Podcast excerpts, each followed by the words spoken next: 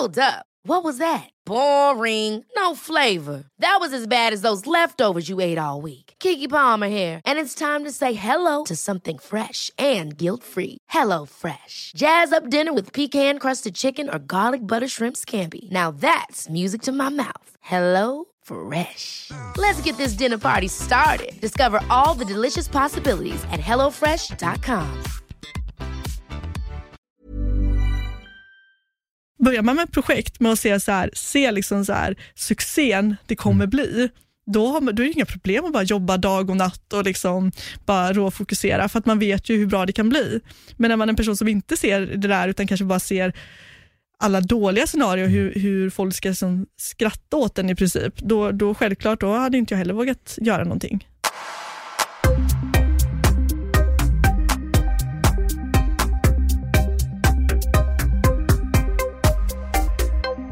Carolin Solskär, välkommen till Öppet sinne. Tack. Det börjar med lite skratt här, för att vi börjar direkt med ditt efternamn. Och det är rätt roligt att ditt efternamn blev krångligt för mig när folk har sånt otroligt problem med mitt efternamn. Ja, faktiskt.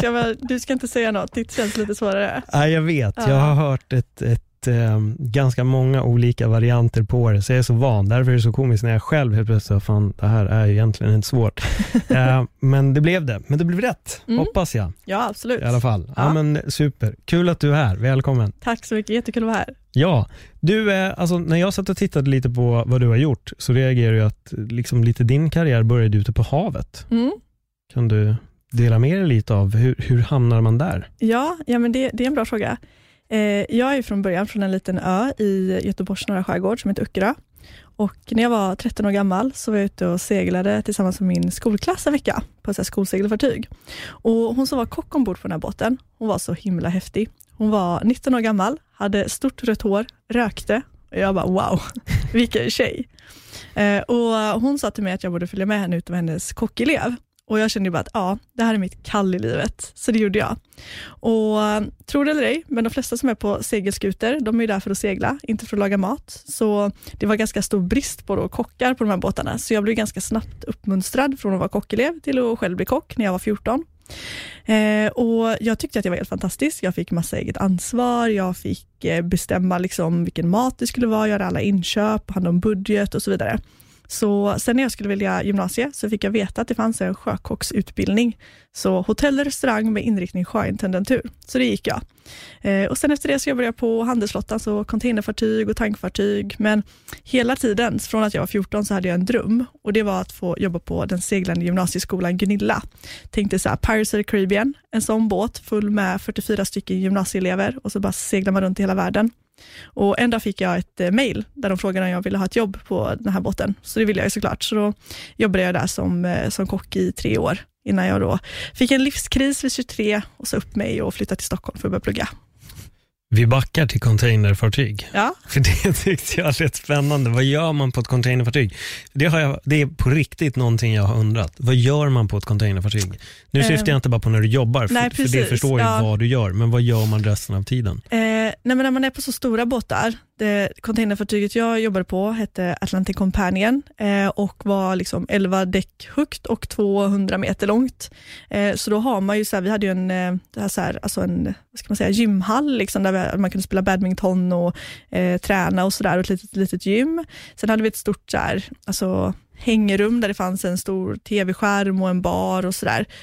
Så det var mycket, alltså det är mycket så här, sitta och kolla på film, sitta och snacka skit och vissa tränar då. Men det är lite svårt, alltså så här, det är inte kul att stå och träna när det gungar mycket faktiskt. Nej, det kan jag verkligen tänka mig. Hur gör man? Är det mest maskiner eller finns det fria vikter också?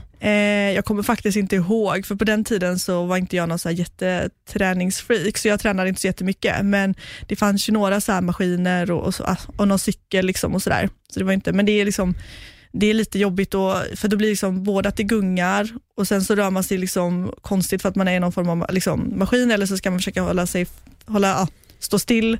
Men jag vet att jag fortfarande till den här dagen, alltid när jag använder hantlar, när jag lägger ner dem på marken så lägger de alltid i ett kors så de inte ska kunna rulla iväg. Rutiner försvinner, det tar tid för dem att försvinna. Men vad spännande, men liksom, hur spenderar man resten av tiden? För jag menar, du jobbar ju en liten stund, men hur långa transportsträckor gjorde du? För de där reser ju, ja, men det gör vi hela världen. Ja, alltså man jobbar ju jättemycket. Man jobbar ju kanske 12 timmar om dagen. Så att det är inte så jättemycket mer tid. Man jobbar och sen så typ, kollar man på en film och så går man och lägger sig. Så det är ju inte jätteroligt liksom, liv så, om man ska säga. Hur många är det på en sån här båt? På just den båten så var vi ungefär 20 man. Jag har varit på lite mindre båt, jag var på en tankfartyg ett tag, då var vi 17 man. Men runt där någonstans är man ofta när det är så stora båtar. Och alltså jag tror att det är lite så här romantiserat, för det är nog en av de få sakerna som var bättre förr. För när man förr i tiden jobbade på de här fartygen, säg ett containerfartyg, eller ett lastfartyg då ska man ju säga snarare, så tog det väldigt lång tid att lasta ombord allting på båten. Så då låg man ju i en hamn i flera dagar och kunde då gå i land och verkligen se det här stället. Nu för tiden, sen containrar kom och sen har ju det utvecklats väldigt mycket, så går det ju otroligt snabbt att lasta en båt. Och det är ju väldigt bra för alltså, ekonomiska syften, men det är ju inte jätteroligt för de som jobbar ombord, för då blir det väldigt så här, nu ligger ju en båt max 12 timmar i en hamn. Alltså max 12 timmar i en industrihamn. Så man hinner ju inte så här ta sig i land, åka in till stan och se sig runt så mycket. Så tyvärr blir det inte så mycket upptäckande längre. Utan man är ombord liksom. Men sen så när jag jobbade med seglarna i gymnasieskolan var det annorlunda. Då fick jag ju faktiskt se världen. Men på containerfartyg är det väldigt mycket, alla dagar ser likadana ut. Har man bra kollegor så är det roligt. Har man dåliga kollegor så är det inte så himla roligt. Hur långa pass blir det totalt i dagar? Fanns det någon liten regel som man var tvungen att hålla sig? Nej, det finns väldigt olika. För när man jobbar, i alla fall om man är svensk, så jobbar man ofta på de flesta båtar på vad som kallas ett system. Så man är ute x antal dagar och sen hemma lika många dagar. Och det kan vara allt från, jag jobbade på ett sjömätningsfartyg ett tag, då var det 2 veckor. Så 2 veckor på, 2 veckor av. Och när jag jobbade på containerfartyg så var det 5 veckor. När jag jobbade på segelfartyg var det 2 månader. Så det kan vara väldigt varierande. Ja, verkligen. Mest spännande destinationen du har landat på? Oj. Eller seglat till kanske. Ja, precis. När vi var i Belize så fick jag åka med och bo i en Maya-by några dagar. Det var riktigt häftigt. Så vi bodde mitt ute i djungeln i liksom så här små hyddor hos de här Maya-indianerna. Det var en väldigt, väldigt speciell upplevelse. Var är det Belize ligger? Ligger i Centralamerika. Så nära Guatemala. Okay. Och ja. Yes. Vad hände där? Vad fick du göra? Ja, alltså de hade ju stora kakaofält där de jobbade. Så man fick följa med dem ut och plocka så här kakaofrukter. Det ser ut lite som en papaya som man öppnar och i där så är det så här slem som smakar hubba-bubba. Eller det är väl snarare hubba-bubba som smakar som det där slemmet kanske. Och så fick vi plocka dem och liksom alla barnen då i den här byn, de satt ju åt det där slemmet. Och sen så torkade man de här bönorna och vi fick liksom hjälpa till med hela den processen och ja, liksom leva med dem i några dagar. Och det var väldigt intressant, för det är nog verkligen alltså jag har varit på många ställen där jag har varit så här, oj det här är ju en väldigt annorlunda kultur, men där var det ju verkligen otroligt annorlunda. Och jag träffade också en av de mest inspirerande människorna jag någonsin har träffat där. Hon hette Fredrika, hon var väl då kanske hon var 27 år gammal, hade 3 barn och hon hade en man, men jag vet inte riktigt alltså han levde men han var inte där, jag vet inte, han var bort, jag förstod inte riktigt varför, men han var liksom inte där i byn i alla fall. Och det första hon gjorde var att berätta sin stora dröm, och det var att hon ville ha ett 2-våningshus eller liksom 2-våningshydda. Och jag tyckte det var så fantastiskt innovativt att sitta i den här lilla byn och liksom ha det som så här, ja men jag vill ha en till liksom våning på min hydda. Och sen så tog hon fram sin affärsplan som var en liksom jättestort ark så här, med massa målningar på av då hennes affärsidé. Och för hon hade ju förstått att all den här kakaon eller kakobönorna som de sålde gjorde man sen choklad av. Och då tänkte hon, men det kan jag ju göra själv. Så kan jag sälja min choklad. Så hon hade börjat göra egen choklad. Den var inte jättegod. Den såg inte så jättefin ut. Det var så här en klump. Men jag menar, det var första MVP:n. Och hon hade en vän som bodde i en by ungefär 2 timmar bort. Och han hade en dator med internet. Så hon hade bestämt sig för att hon skulle bygga en hemsida och börja distribuera sin choklad över hela världen. Och det var verkligen ett sånt häftigt möte, och vi satt och pratade jättelänge. Hon hade så mycket häftiga frågor. Hon frågade liksom hur det kändes att åka tåg och hur det kändes att flyga. Och det var ett riktigt häftigt möte. Vet du någonting om hennes choklad idag? Tyvärr inte, för jag fick ju hennes adress och jag försökte skicka så här brev, men ja, för att vara helt ärlig, jag vet liksom inte ens om, hon skrev ganska plottigt och sådär, så jag vet inte om det någonsin kom fram och jag har aldrig fått något svar, så jag vet faktiskt inte, men jag tänker väldigt mycket på henne. Hur länge sedan var det här? Det här måste ha varit kanske 2013 eller 2012. Mm. Hur var det att, du säger själv, jag tänker lite på det här huset, att hennes mål var liksom att få en våning till. Hur kändes det att höra något sånt när man tittar på vad våra mål och planer kan vara? Jämförelsen. Ja, nej men det sätts ju i perspektiv, helt klart. Man ser ju på sina egna saker och tänker att, ja gud, alltså förstår ju själv både hur bra man har det på många sätt, men också hur, alltså för att vara helt ärlig, det jag tänkte mest på var, tänk om hon hade växt upp i Sverige och haft alla de förutsättningarna som jag har haft, eller som du har haft, eller som, alltså, som de flesta här har haft. Hon hade ju tagit över hela världen. Tänk att liksom vara så innovativ och ha sådana stora tankar trots att man inte har en tv och man har inte tillgång till liksom media på det sättet vi har och information på det sättet vi har, och ändå kunna tänka så stort. Det är jättekult. Mm. Har hon fått dig att tänka stora tankar också som det där? Oh ja, absolut. Verkligen. Var är de stora tankarna nu för dig?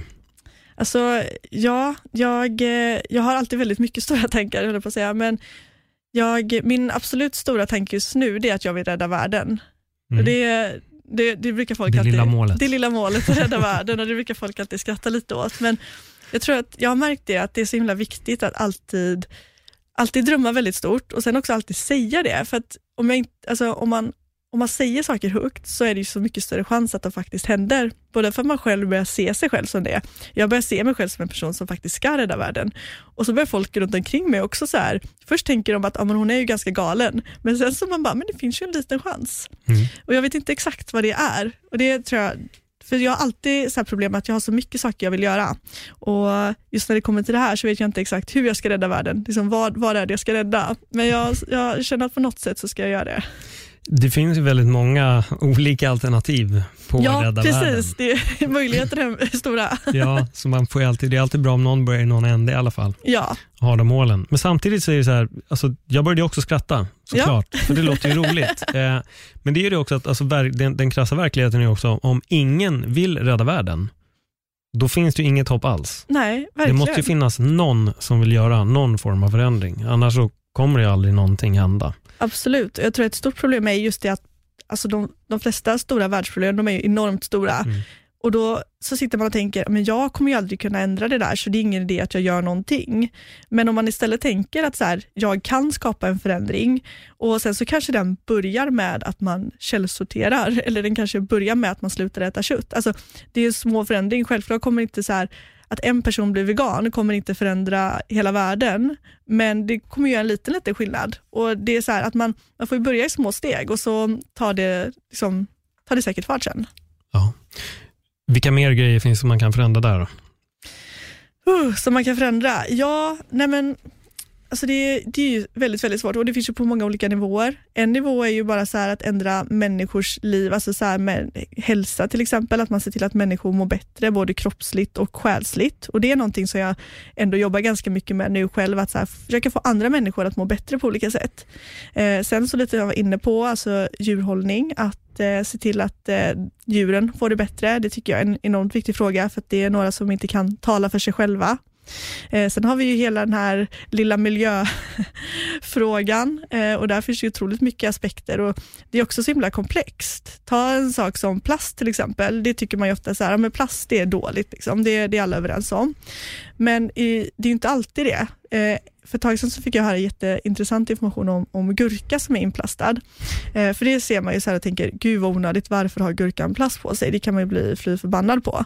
Men alltså plasten gör att gurkan håller längre. Så all den gurkan som annars går till spillo för att den hinner bli dålig för tidigt har en större miljöpåverkan än den plasten som man plastar in gurkan med har.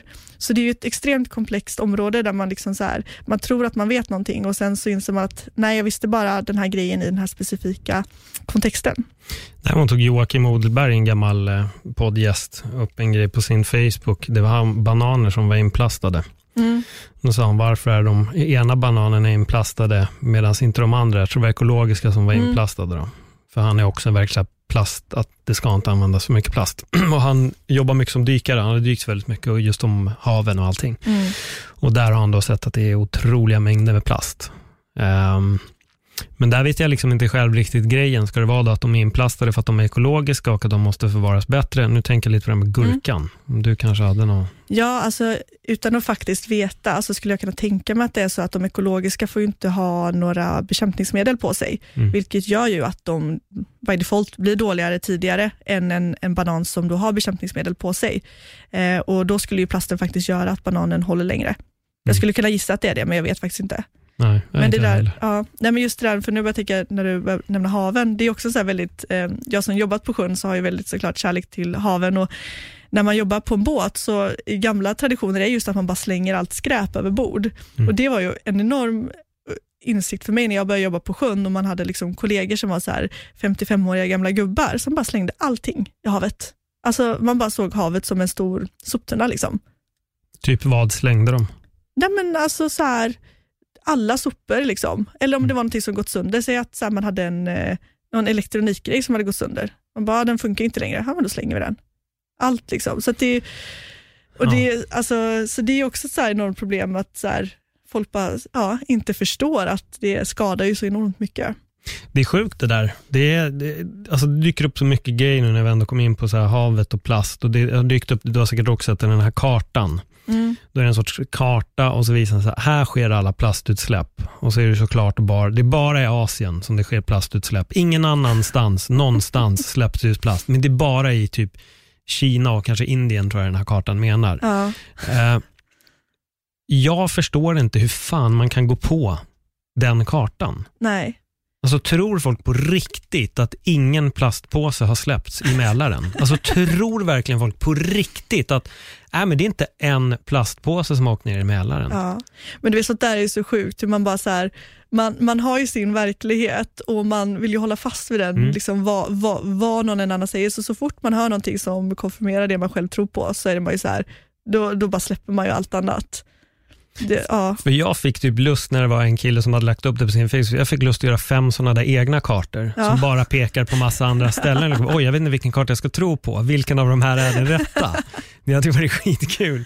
Men nej, jag har också hamnat i de här diskussionerna om plast och plastpåsen och det ska höjas med 5 spänn. Och det är så lustiga argument ibland tycker jag. Det är, jag vet inte, det är så här, jag började sopsortera långt innan den egentligen blev en diskussion om att sopsortera. Jag dejtade en tjej, jag tror 10 år sedan. Liksom, hon var bara, fan, du kan sopsortera. Jaha, kan jag? Ja, bra, då gör jag det. Det var liksom inte svårare än så. Men folk ibland när man säger, ja men prova att sopsortera.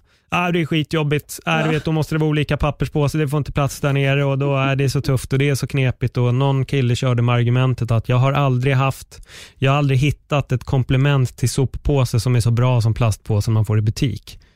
Nej men fortsätt kasta då i dem. Alltså gör det om du vill. Ja. Det är helt upp till dig. Men man kan också gå och handla med samma plastpåse 2 gånger. Ja. Eller 3 gånger. Och då har du helt plötsligt tjänat in plastpåsen. Precis. Men det är några helt snurriga debatter just idag på sociala medier. Där tycker väl jag att vi har den här fördelen med sociala medier och den extrema nackdelen. Det är att folk kan hitta en liten karta som någon har gjort där de gör en cirkel över Kina och säger här släpps plasten ut. Men ingen annanstans. Nej. Ingen annanstans. Nej men verkligen, och jag menar, det där händer ju i alla, alltså vad man än pratar om, alltså till exempel kost som vi snackade lite snabbt om innan, är det ju väldigt, finns ju väldigt mycket bra exempel på det, och till exempel det här med när det kom ut att frukt gör dig fet, om man hade, alltså så här, att då vill ju alla som, ingen som gillar frukt, eller liksom om man inte gillar frukt och läser den rubriken, då kommer man inte ens läsa artikeln, man kommer ju bara, gud vad nice, frukt är dåligt, då fortsätter jag inte äta det. De enda som kommer bli lite så här, vad är det här egentligen? Nej, de som faktiskt gillar frukt och kommer gå in och läsa och inse att så här, ja, men det här var ju inte en seriös artikel utan det här var ju bara liksom taget helt ur sitt sammanhang. Och så blir det ju med allt sånt där. Man gör en karta eller man skriver en artikel för att man vill liksom, man vet att folk kommer bara liksom reagera på den, och så är det så många som inte alls har någon källkritiskt tänkande och bara håller med. Men just fruktgrejen, det var väl med fruktsockret va? Precis, så man hade ju egentligen gjort en undersökning på överviktiga människor som hade fått dricka läsk med fruktos i. Och då hade man sett att de som drack, den ena fick väl alltså ena gruppen drack väl bara vatten då, den andra drack bara massa läsk. Jag kommer inte ihåg exakt hur det såg ut. Och då hade man ju sett att den gruppen som drack läsken hade ju gått upp i vikt mer, för att de drack liksom ganska mycket kalorier i läsk då. Mm. Och sen hade man tagit den rapporten och sen då skrivit om en artikel om att frukt då, för i frukt finns det också fruktos, och då sa man att frukt gör det i fet. För det luddiga där tycker jag när vi ändå är inne på lite socker och fruktos, det är ju det att folk verkar tro att bara socker är boven, men att det finns ingen bov i fruktos, medan fruktos och socker har i slutändan samma effekt. Ja, absolut. Speciellt folk som juicar lite på tok för mycket, det är kontentan som att dricka läsk i slutändan, lite att det är sockermängden som man måste kolla på. Och verkligen. Det nojar mig när jag ser att många grejer påstår att sockerfritt, men sen bara, aha, fast vänta nu, det är ju sjukt mycket fruktos. Ja.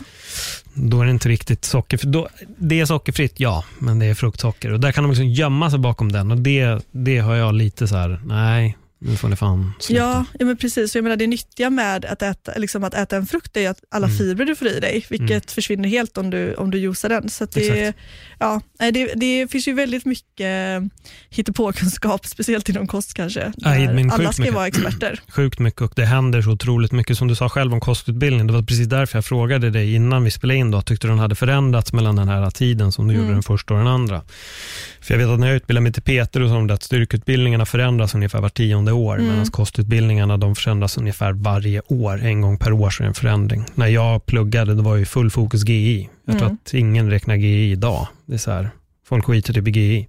Ja. Men vad som, just om vi ska prata lite om den här kostrådgivarutbildningen jag gick då, så är ju det fantastiska med just den, varför jag gillar den, är ju att Jill då, som håller den, Jill Holmström, hon är ju väldigt bra på att så här, det handlar inte om trender, utan det handlar om liksom faktisk forskning och fakta som självklart också kan förändra sig lite grann längs med tiden. Men i grunden så har ju faktiskt kostrekommendationer och det man vet om kost också sett likadant ut väldigt länge.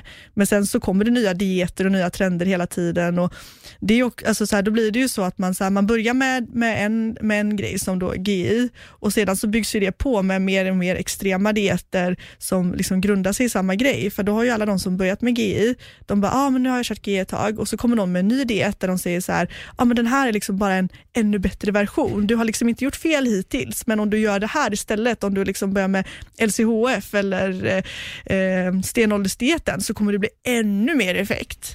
Så ja, det är spännande där med dieter, alltså det finns, man kan ju, det finns ju hur mycket som helst. Det finns för mycket. Ja.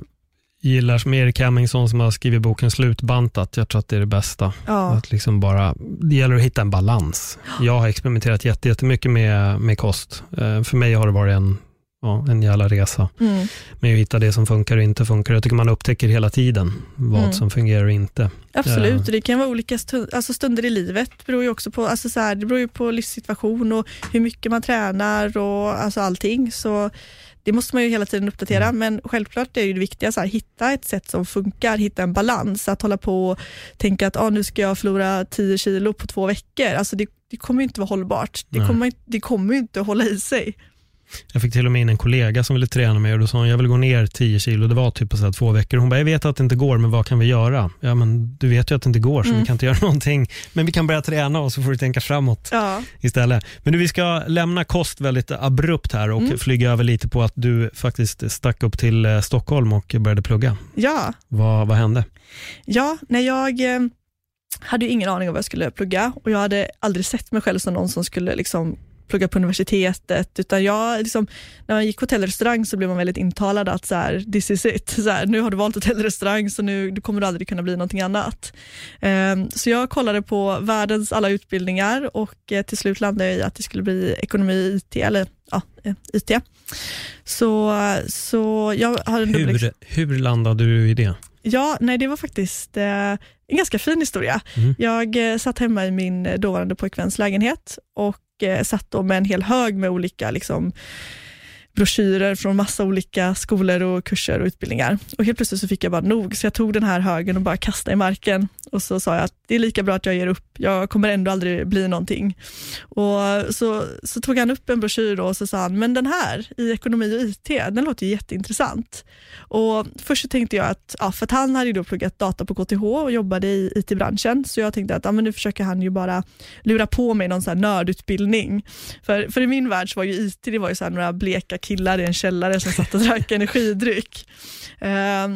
Och så sa han en sak till mig som jag aldrig glömmer.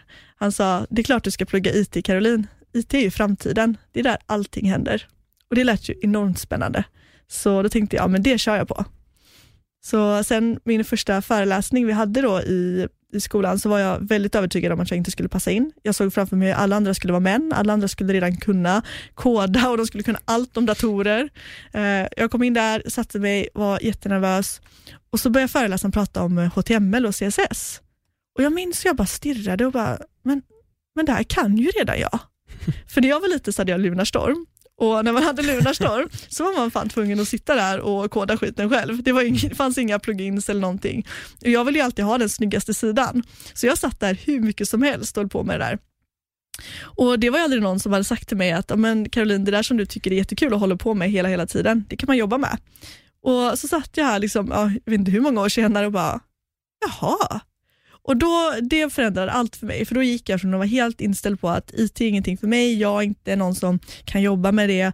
Till att bara, ja men det är klart jag kan det här. Det är väl inget svårt. En fråga till där. Hur såg det ut med delningen på män och kvinnor i klassen? Du nämnde typ att du trodde att du ungefär skulle vara själv. Ja, vi var ju inte jättemånga kvinnor faktiskt. Och det som är mest så här tydligt, det var att alla beskrev det på samma sätt, att så här, IT var någonting man hade råkat snubbla in på eller så. Så det var ju egentligen ingen kvinna i min klass som var så här, nej men jag har alltid vetat att jag vill jobba med liksom programmering eller teknik, utan alla var så här, nej men jag tänkte jag skulle testa liksom. För det är sjukt, för det finns en mängd med jobb där. Alltså just inom IT är väl de yrkena som kommer att ha otroligt mycket efterfrågan på folk. Absolut, och just när det kommer till programmering så är det ju en enorm kompetensbrist, men vad man ofta också glömmer är ju att alltså, IT är ju allting nu för tiden.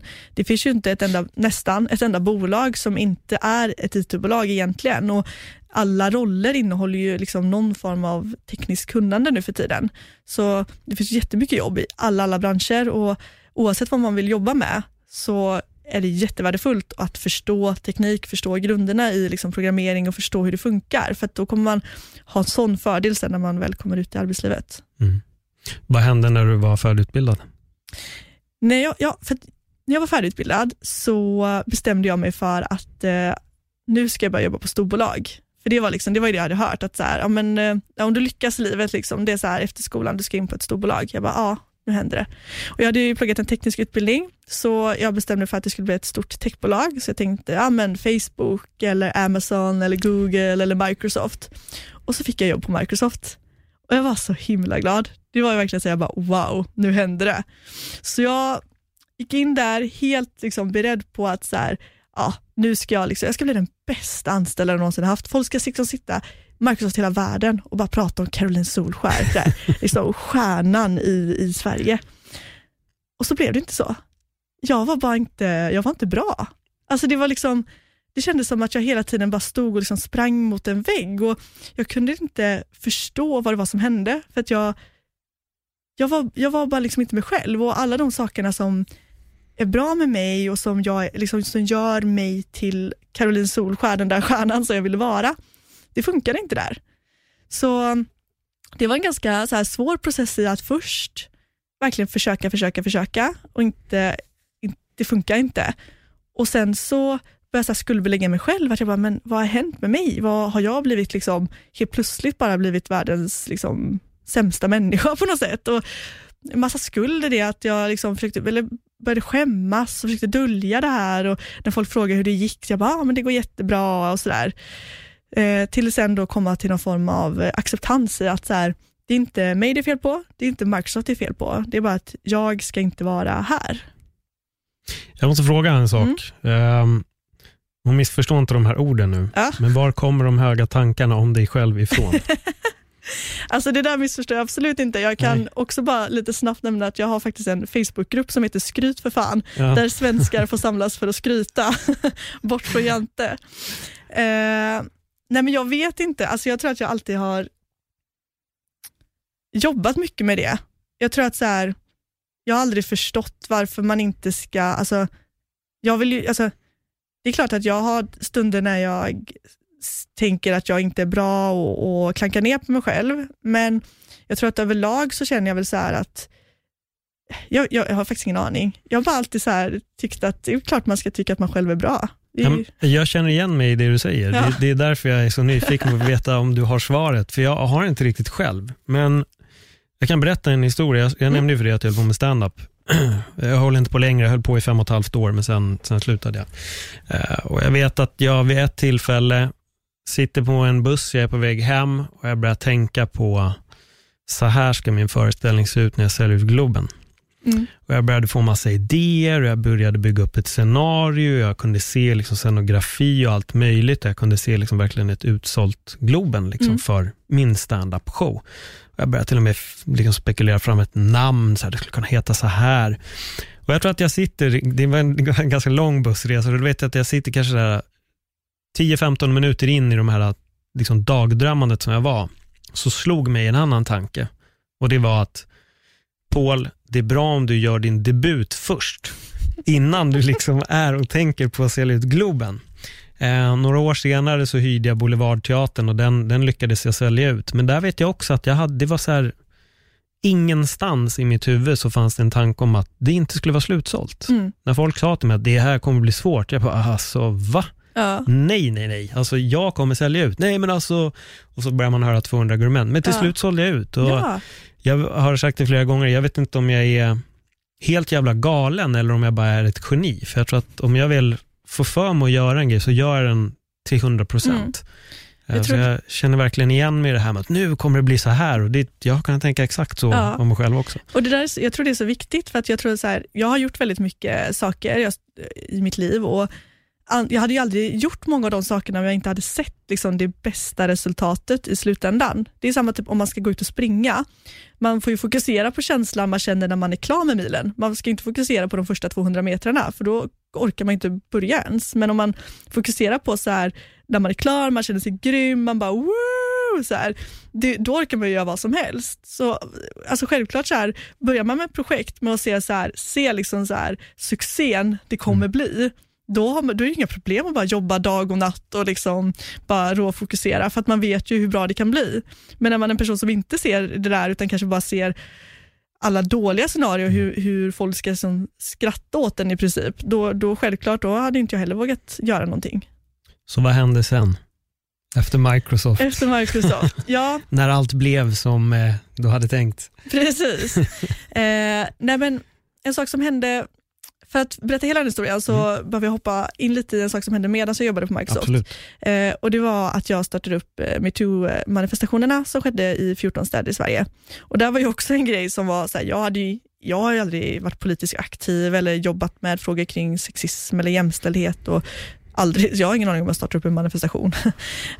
Men så gjorde jag det och det här var min liksom andra månad på Microsoft så jag gjorde det här. Och det blev ju mycket större än vad jag hade liksom kunnat drömma om på ett sätt. Så jag hade ju några dagar där när jag inte fokuserade så jättemycket på mitt jobb. Men jag fokuserade på de här manifestationerna. Och på grund av dem så blev jag tillfrågad att komma ut och föreläsa ganska mycket. Och en av de här föreläsningarna så satt jag backstage innan jag skulle gå upp på scen. Och helt plötsligt så kommer Isabella Löwengrip in i rummet med hela sitt entourage av människor. Och hon går runt och hälsar på alla. Och vi som sitter där gör vårt bästa för att inte bli så här för starstruck. För hon har ju ändå den här stjärnglansen. Och helt plötsligt så är det någon som utbrister. Men du är ju Carolin Solskär. Och då blir det jättekonstig dynamik i det här rummet. För jag kan se hur alla så här, tittar på mig, tittar på Isabella och tänker, men hallå, Isabella Löwengrip står ju här. Vem är du? Och då visade det sig att personen som har utbrustit sitt namn heter Linus. Och han och Isabella är där för att lansera deras bolag Nordic Tech House på scen. Och jag och Linus hade träffats flera år tidigare när vi båda var studenter. Han hade precis startat upp sitt första bolag och jag hade precis startat upp en rikstäckande organisation för entreprenörskap på alla universitet i Sverige.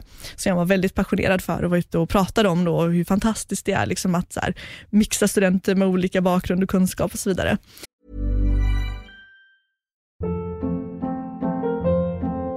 Hold up. What was that? Boring. No flavor. That was as bad as those leftovers you ate all week. Keke Palmer here. And it's time to say hello to something fresh and guilt-free. HelloFresh. Jazz up dinner with pecan-crusted chicken or garlic butter shrimp scampi. Now that's music to my mouth. HelloFresh. Let's get this dinner party started. Discover all the delicious possibilities at HelloFresh.com.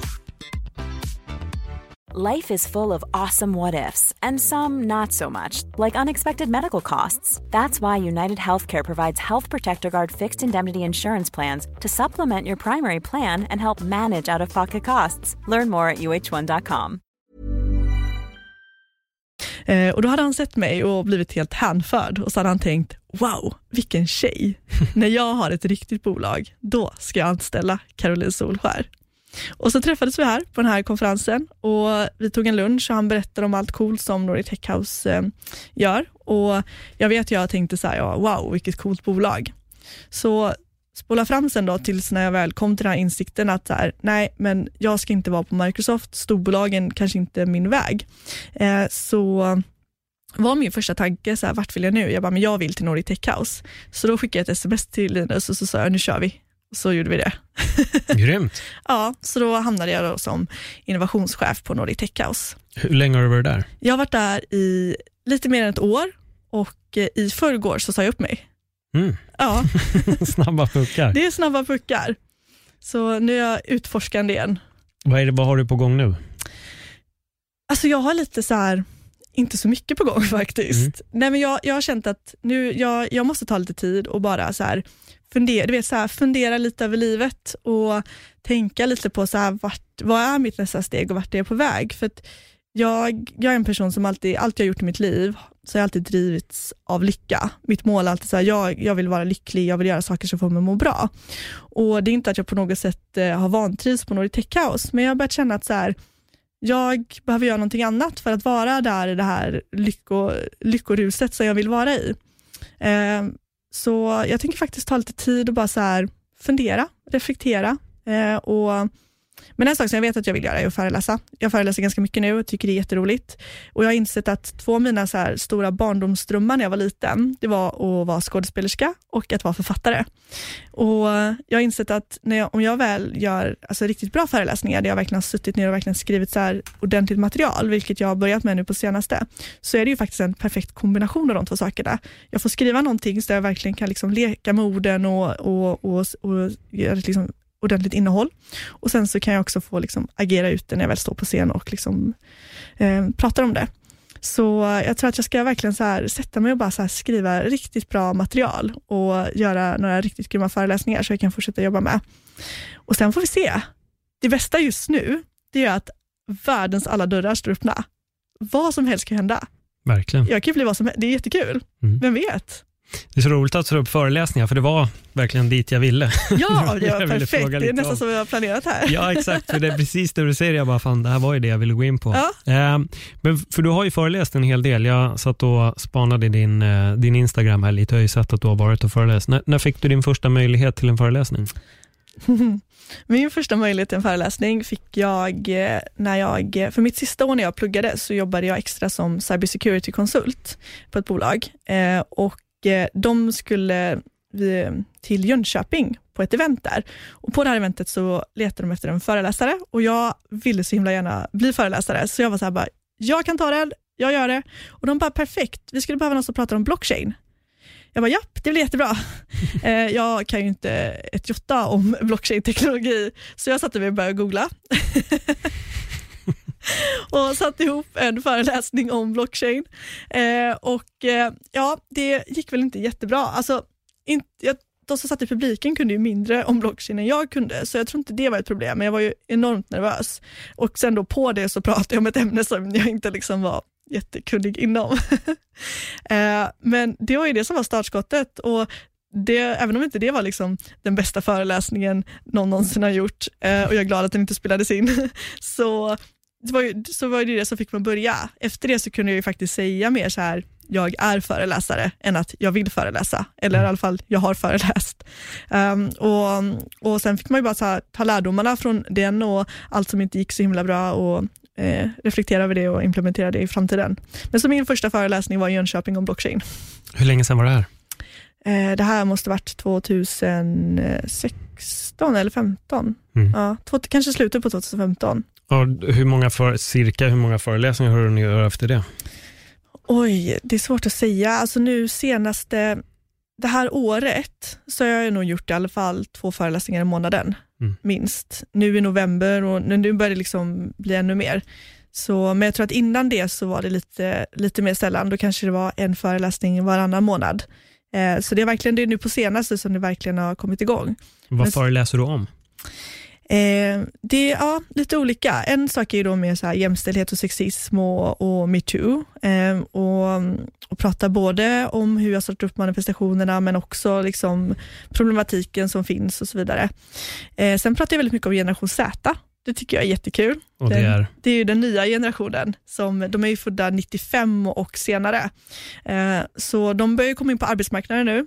Helt plötsligt så är vi 4 generationer på arbetsmarknaden som ska försöka funka ihop. Jätteintressant. Där finns det mycket kul man kan prata om och liksom, mycket intressanta så här, hur de ser på livet. Det tycker jag är jättekul.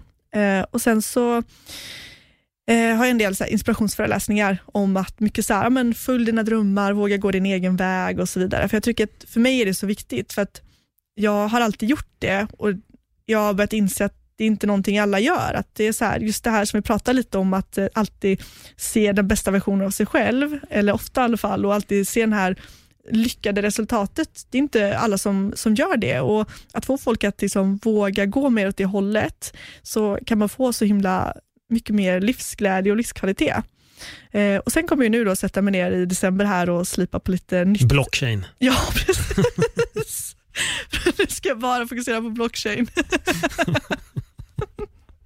Jag var tvungen att slänga in den, förlåt sig. Nej, men mer fokusera på hållbarhet och sådana. Alltså så här, så att jag tror jag kommer ha kvar de delarna jag har, men utvärdera mycket och så här, se verkligen vad finns det som verkligen kan så här, skapa nya tankar, skapa ny förändring och så vidare. Så vi får se lite hur det ser ut 2020. Spännande, det låter som att du har många liksom, olika föreläsningar. Hur länge brukar en föreläsning vara? För det här kan ju variera jättemycket. Ja, jag brukar mixa med, alltså, antingen mellan 20 minuter och en timma. Mm. Jag tycker personligen själv att en timma är för långt, för att jag vet själv om jag sitter på en timmas föreläsning, de har hunnit somna 4 gånger och kolla på mobilen 20 liksom. Mm. Men vissa vill fortfarande ha långa föreläsningar, och då försöker jag alltid lägga in liksom reflektion i dem, så att det blir ett avbrott, att man så här pratar en stund och sen så får man diskutera lite sinsemellan och så vidare. Jag tycker ofta att 20 minuter är ett ganska roligt format, för att då är liksom utmaningen mer för mig så här, hur kan jag skapa värde på 20 minuter? 20 minuter räcker oftast för, alltså så här, koncentrationsmässigt för de flesta. Mm. Så ja, men någonstans däremellan, och det finns ju för- och nackdelar med båda, men så här, timmar, jag fattar inte vem det är som sitter och orkar lyssna en hel timme. Ja, då måste det vara jävligt bra. Ja, precis. Det är, speciellt när det är föreläsning, det är en timme långt. Jag har kört stand-up i en timme, men alltså det är en fin linje alltså på. Ja, men speciellt stand-up också.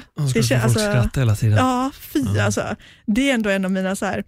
Ja, för jag gillar verkligen att stå på scen. Mm. Men stand-up får mig att känna lite så här, nu börjar nästan så här kallsvettas lite. Jag bara, det kan inte vara det lättaste. Nej, jag tror att det är någonting som du antingen så har det i dig eller inte. Ja, fast alltså, jag är ju från Göteborg, så är jag ju rolig. Ja, såklart. Det är ordvitsfirandet. Ja, precis. Nej, men alltså, ja. Nej, stand-up speciellt. Alltså, det är, du får ju direkt besked på om det är bra eller inte. Ja. Men en föreläsning kan du stå och tro att du är skitbra, men du ska inte få en reaktion som är skratt. Mm. Beviset är ju skratt. Det lustiga med stand-up är att det finns ju också komiker som står där uppe och får inte skratt, men det flyger dem över huvudet. De upplever att de har gjort ett skitbra gig. Mm. Det är ganska obehagligt. Sen finns det de som förstår när det är bra och dåligt, och det är oftast de som också blir de bra komikerna på riktigt. Mm. Men nej, det är speciellt. Anledningen till att jag frågar lite om föreläsningar också, för att jag ska göra min första föreläsning om, vad är det? exakt om 2 veckor. Oh, kul. Då är den första. Ja. Vad är den då? Det kommer handla om, det är på ett... blockchain? Nej. Nej, det är faktiskt det är typ så här min resa genom träning. Ah. För att det här är på träningsevent. Ah. Och jag har ju hållit på med det i så många år. Så det är det. Så jag håller verkligen fortfarande på att pussla ihop allting liksom, för att få fram typ cirka 40 minuter. Ja. Så det finns ganska mycket. Så jag har många trådar att dra i vad gäller mitt liv och vad är egentligen viktigt. Just nu så är det nog den största frågan för mig i den här föreläsningen. Vad är viktigt att, liksom, för mig att förmedla och vad är inte viktigt för dem att höra? Precis, det där är ju alltid det svåra. För att det värsta jag vet, det är ju när man sitter på en föreläsning och man bara, det här var bara slöseri med tid.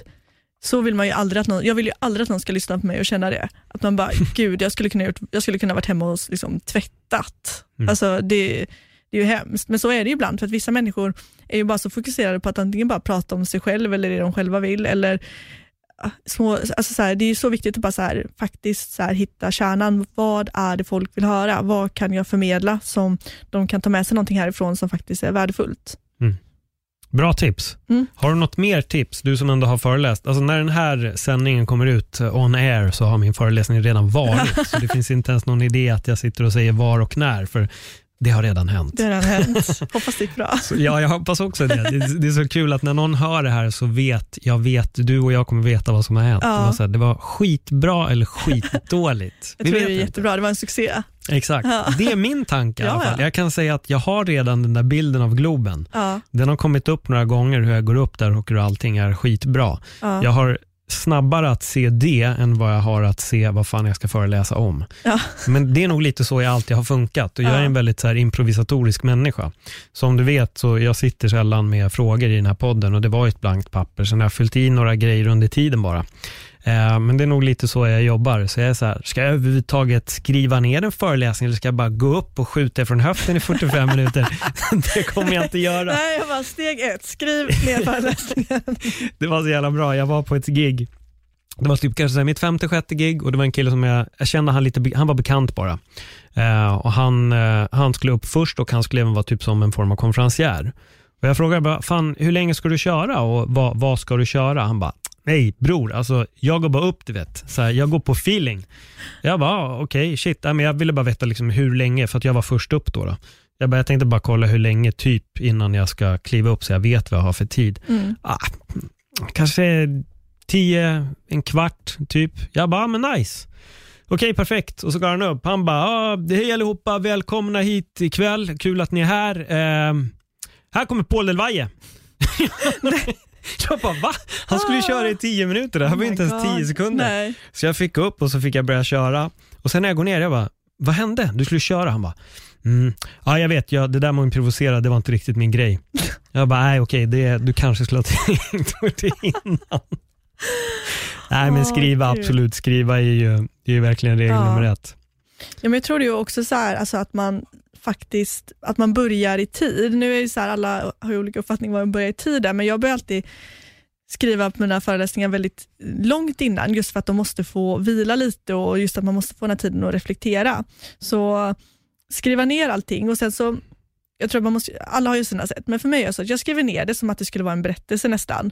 Sen så kommer jag inte ordagrant när jag faktiskt föreläser följa det här manuset, men det är ganska skönt att ha det, bara för att man vet att så här, man har fått, just att man kan faktiskt på papper se så här att okej, jag har fått med alla de viktiga delarna. När jag läser det här så känner jag mig själv stolt över det och vet att så här, men det var det här jag ville förmedla. Problemet blir ju oftast annars om man börjar improvisera för mycket, att när man väl ställer sig på en scen så blir man ju nervös. Hur många gånger man än har stått på en scen, när man väl kommer upp där så blir man nervös och man blir lite så här, vad var det jag skulle säga? så jag tror verkligen så här på att skriva ner allting, öva och verkligen få det att sitta så att man känner att man känner sig bekväm med det. Och sen så, det är så svårt för att alla funkar på så olika sätt, men också det här med att ha en målbild av att det kommer gå jättebra, för oavsett hur man gör, man väl ställer sig där så kommer man vara jättenervös. Och om man då bara kan se framför sig så här, när alla ställer sig upp och gör stående ovationer i slutet, så kommer det kännas så mycket bättre.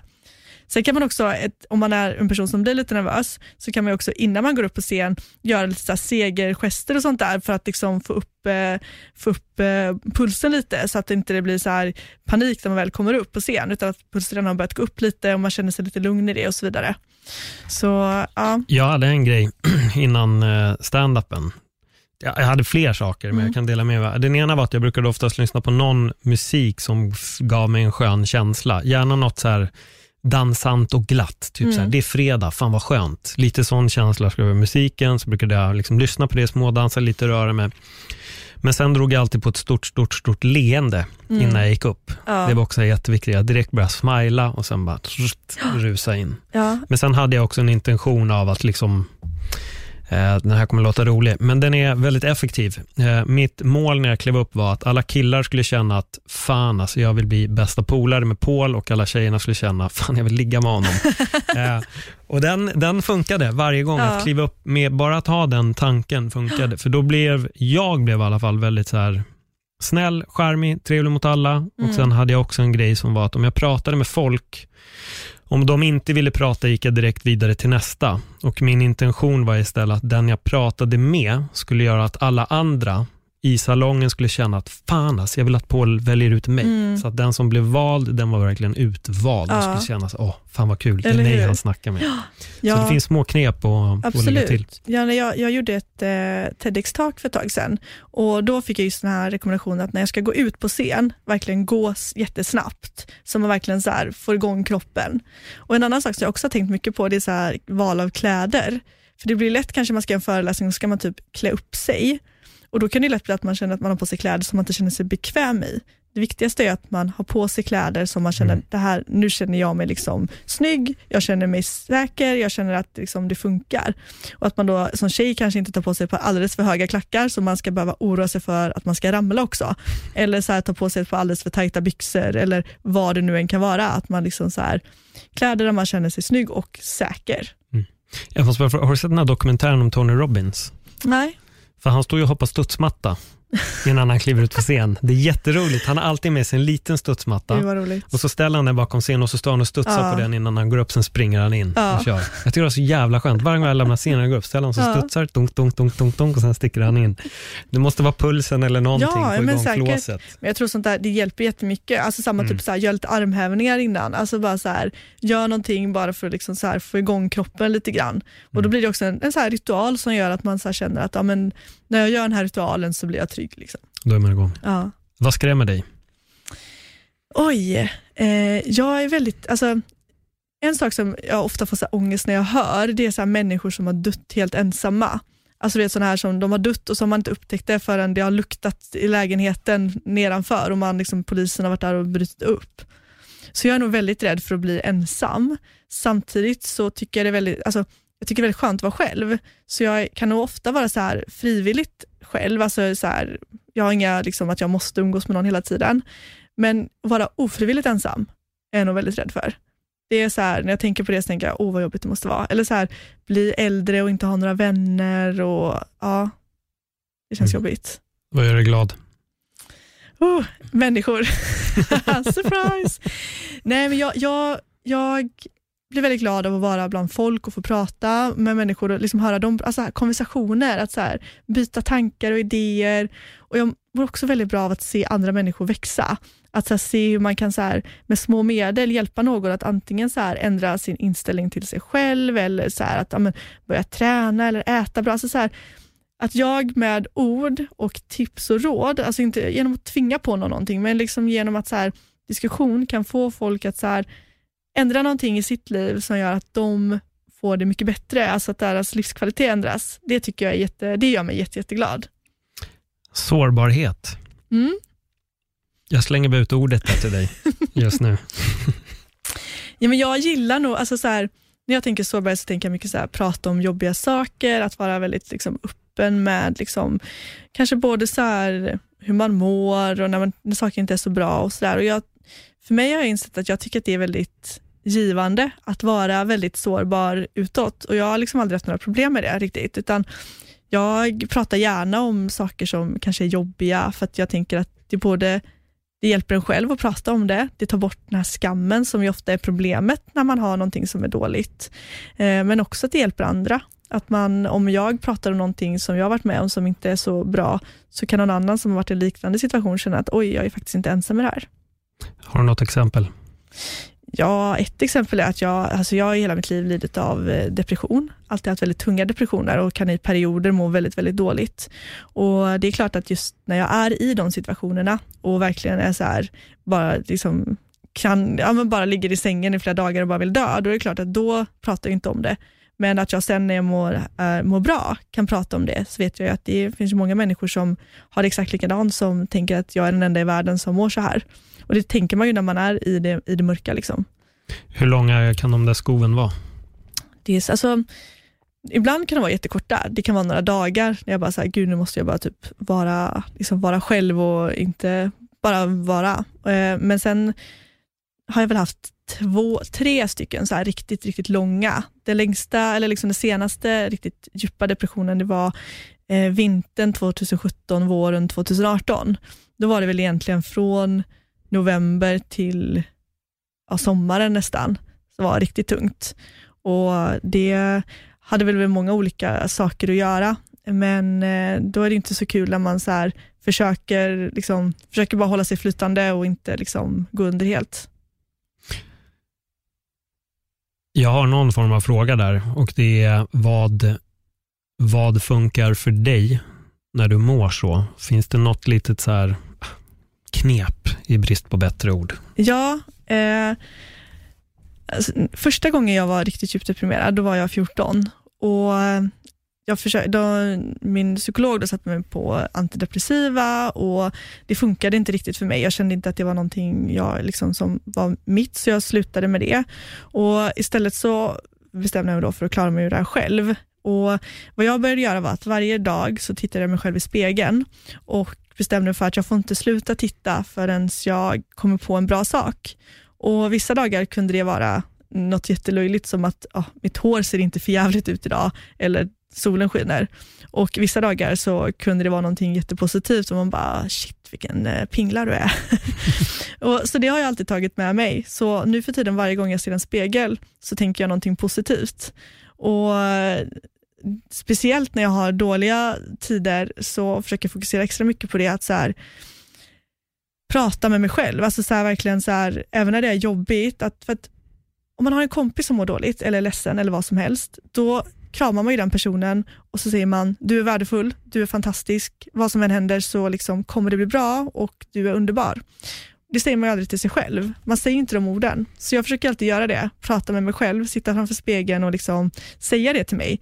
Och vissa dagar så tror man ju inte alls på det och bara liksom, men det gör man inte alltid när någon annan säger det till en heller. Men sen till slut så lite sakta men säkert så slår det igenom. Så, och det är jättejobbigt. Sen försöker jag också träna mycket och alltid röra mycket på mig. Vara ute på promenader och gå till gymmet och sådär. Och men bara fokusera på de sakerna som jag vet är viktiga. Ta bort allting som är måsten, som man bara gör för att man tror att man måste, som att gå på mingel eller fester eller vad det nu än är. Jag tänker lite på sociala medier här, för att du tog upp just det här med fester och mingel och allting. Tror du att det är något som kan göra folk ibland lite mer deprimerade av att man sitter och tittar på andra, vad de har och vad man själv inte har? Och då vill jag citera Daniel Cremonini, som också var en av mina tidiga gäster, som sa att det blir en tankefälla. Man tittar bara på de som har det bättre än att titta på de som faktiskt har det sämre. Ja, och hela problemet blir ju att man visar ju bara det bra på sociala medier, vilket gör att det går ju inte att vara som, det går inte ens, alltså ens granne liksom ser ut som den har världens mest perfekta liv. Det går inte att själv en vanlig människa kan inte vara som någon som är på sociala medier, för att de människorna finns ju inte på riktigt. Och det bidrar ju säkerligen till enormt mycket ångest och depressioner för jättemånga människor, för att man hela tiden ser att alla runt omkring en har det så mycket bättre än man själv har det. Och jag försöker själv på mina sociala kanaler vara ganska öppen med det just därför. Och det är en fin balans mellan att, alltså man kan ju inte bli rådeppig, för att då är det är ingen som vill se det. Det är det som är så här, tyvärr är det så att man vill ju bara se de där fina och filtrerna och snygga bilderna. Så jag försökte att fundera mycket på det här, bara, hur kan jag hitta en balans där jag gör content som folk vill läsa och vill ta till sig. Men samtidigt göra det på ett sätt där det inte bara är det här, åh ja, nu har jag haft ännu en föreläsning och det gick jättebra, eller åh ja, jag har så kul på jobbet. Alltså så här, det inte bara är det, utan det är det där ärliga, fast på ett lättillgängligt sätt, eller lätt, alltså så här, lätt sätt att ta till sig. Det är jättesvårt. Jag håller med dig. Och det är någonting att dagligen så kliver vi in i den här lilla illusionen till bubbla som heter Instagram. Det är den vi använder mest. Där vi målar upp de vackraste bilderna och speciellt filtrerar dem oerhört mycket. Och det är svårt att hitta någon form av lösning hur vi gör det. Det lustiga på något sätt är att när jag har skrivit kanske just inlägg som handlar om liksom illusionen som i Instagram, så jag har alltid fått störst respons på de inläggen. Det är oftast de inläggen som ger mest kommentarer. Sen när det är en selfie på mig, jag gör mitt jobb eller vad det är, eller är med någon fight eller något, så är det också, det är mycket likes, men kommentarerna är alltid när det är väldigt öppet och ärligt. Jag måste fråga, meditation, är det något som du har provat? Jag har provat. Jag har aldrig liksom fastnat för det. Däremot så känner jag att jag mediterar på andra sätt, alltså typ när jag är ute och springer till exempel. Meditativt. Ja, precis. Det är för att jag har haft en diskussion om det här i min podd några gånger. Skillnaden på meditation och meditativt. Ja. Och då var det just det att allt som inte är ren meditation klassar jag som meditativt. Ja. Ja, men att löpa. Jag förstår känslan. Ja, för att jag har ganska svårt att sitta still. Och så märker nu till och med att jag sitter här och snurrar lite på stolen hela tiden. Jag är sån, jag rör alltid på mig, och när jag bara sitter helt still så tycker jag så här, sprätter i kroppen. Så ja, men det är väl säkert, alltså, jag tror säkert att skulle jag ge det en ärlig chans så skulle jag säkert... Hur många chanser har du gett det? Kanske 2. Åh jävlar alltså, ja, det är ju nästan för mycket. Ja, nej, men en gång har jag gjort det så här jätteseriöst med liksom en meditationslärare så, liksom, som skulle vara en timma. Det var jobbigt. Och sen så har jag mycket så här, lyssnat på så här... Alltså, det har jag gjort flera gånger, lyssnat på meditation på band och sånt. Vi har haft en del psykologer som har rekommenderat det. Så när jag ska gå och lägga mig och sådär, att man ska lyssna på det för att varva ner och så.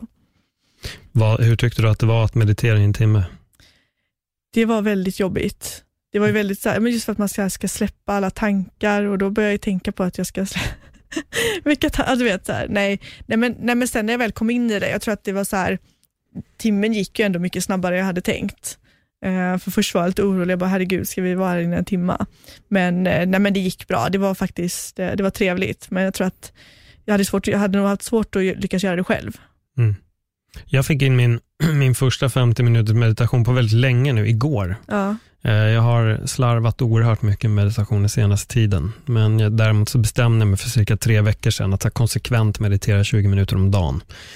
Och igår landade jag på 50 minuter, vilket var sjukt skönt. Ja. Men för mig handlar det inte om att liksom stoppa tankarna, utan det är tvärtom.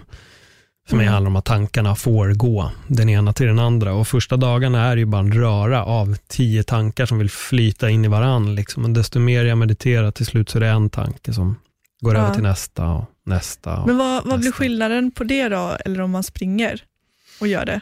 Så där tycker jag att jag gör när jag springer, att jag bara liksom låter tankarna... Ja, men det är ju bra, då får du ju en, alltså det, jag har fått så med inlines, jag åkte väldigt mycket inlines förut, jag kunde vara ute i flera timmar och då kunde jag få den här, det blir en speciell känsla, men skillnaden med meditation är att jag har använt både mycket rent stirrande meditation och blundande, men du stänger ju väldigt mycket intryck och du är ju still, så du behöver inte tänka på var du ska springa.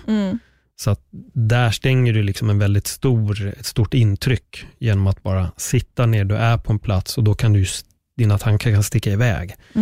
Så när jag mediterar, så till exempel igår, det är allting poppar upp, tankar om jobbet, tankar om livet, tankar om föreläsningar, jag kunde se bilder av det.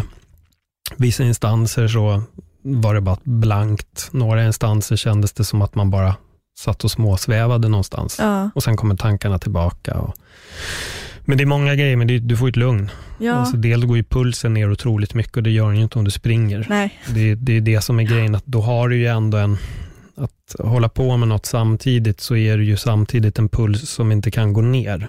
Medan meditation, när du gör den, så kan du också sänka din puls oerhört mycket och det sänker ju stressnivåerna, så att man är ju absurt avslappnad efter en lång liksom, sittande meditation, och det är därför jag är noggrann med att verkligen separera det som är en aktiv meditation, om vi säger så då, kontra att verkligen bara stänga ögonen och vad fan finns där inne? Ja, för det är lite det är och det är där jag tror det som skrämmer väldigt många, det är att när tankarna börjar komma och liksom din verklighet börjar komma ikapp dig, det kan bli jävligt jobbigt där inne när du sitter med stängda ögon. Ja, för det var faktiskt det jag tyckte, jag fick precis den insikten nu, att jag tror att anledningen till att jag inte gör sån meditation är för att det känns jättejobbigt, tanken på att det kommer komma massa dåliga tankar och att man liksom kommer vara fast i alla de här dåliga tankarna. När man springer och så kommer det dåliga tankar, så känns det på något sätt som man fortfarande springer iväg från dem lite grann, även om de fortfarande är i huvudet. Men du har gett dig svaret tidigare i podden. Här ska du få det. Acceptans. Ja. Det är det det handlar om. Du måste acceptera att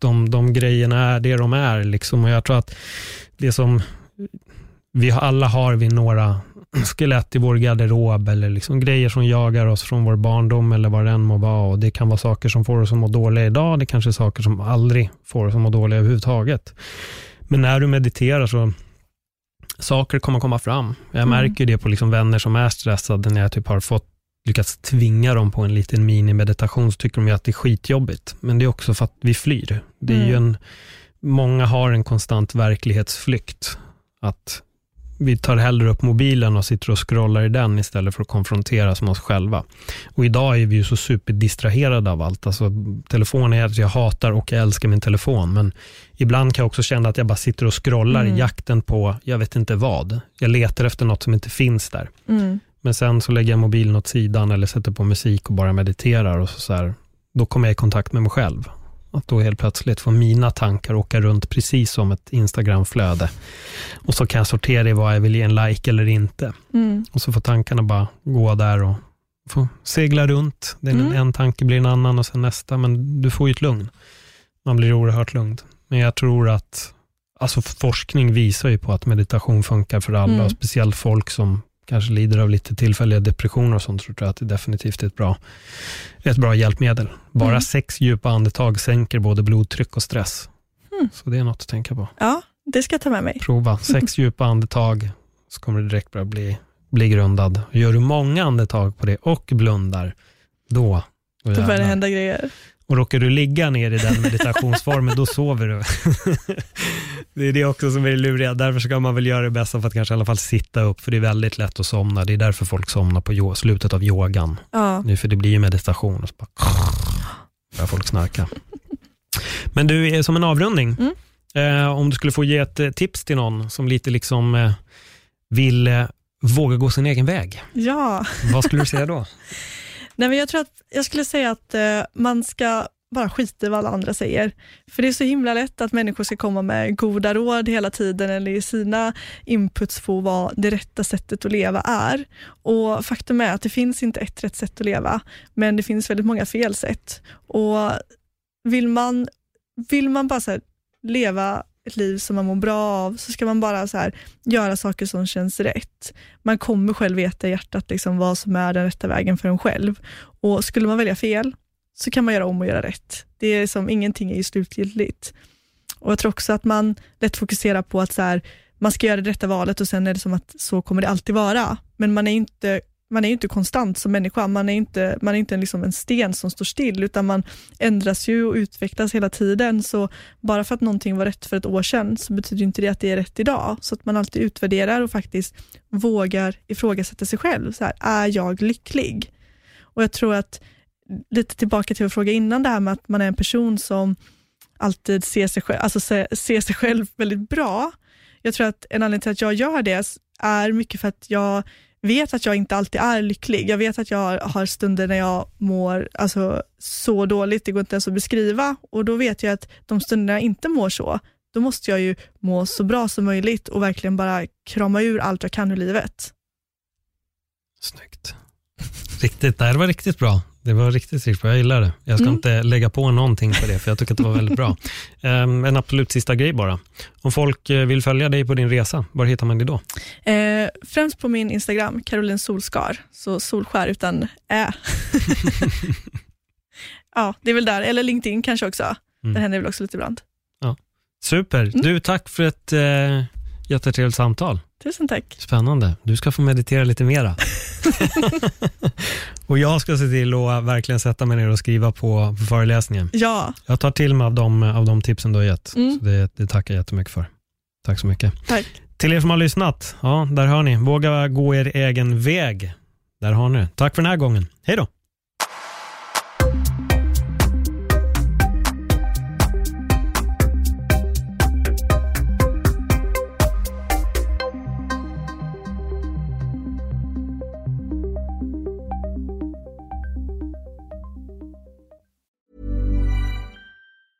Ever catch yourself eating the same flavorless dinner 3 days in a row? Dreaming of something better? Well, HelloFresh is your guilt-free dream come true, baby. It's me, Keke Palmer. Let's wake up those taste buds with hot, juicy pecan-crusted chicken or garlic butter shrimp scampi. Mm. HelloFresh. Stop dreaming of all the delicious possibilities and dig in at HelloFresh.com. Let's get this dinner party started.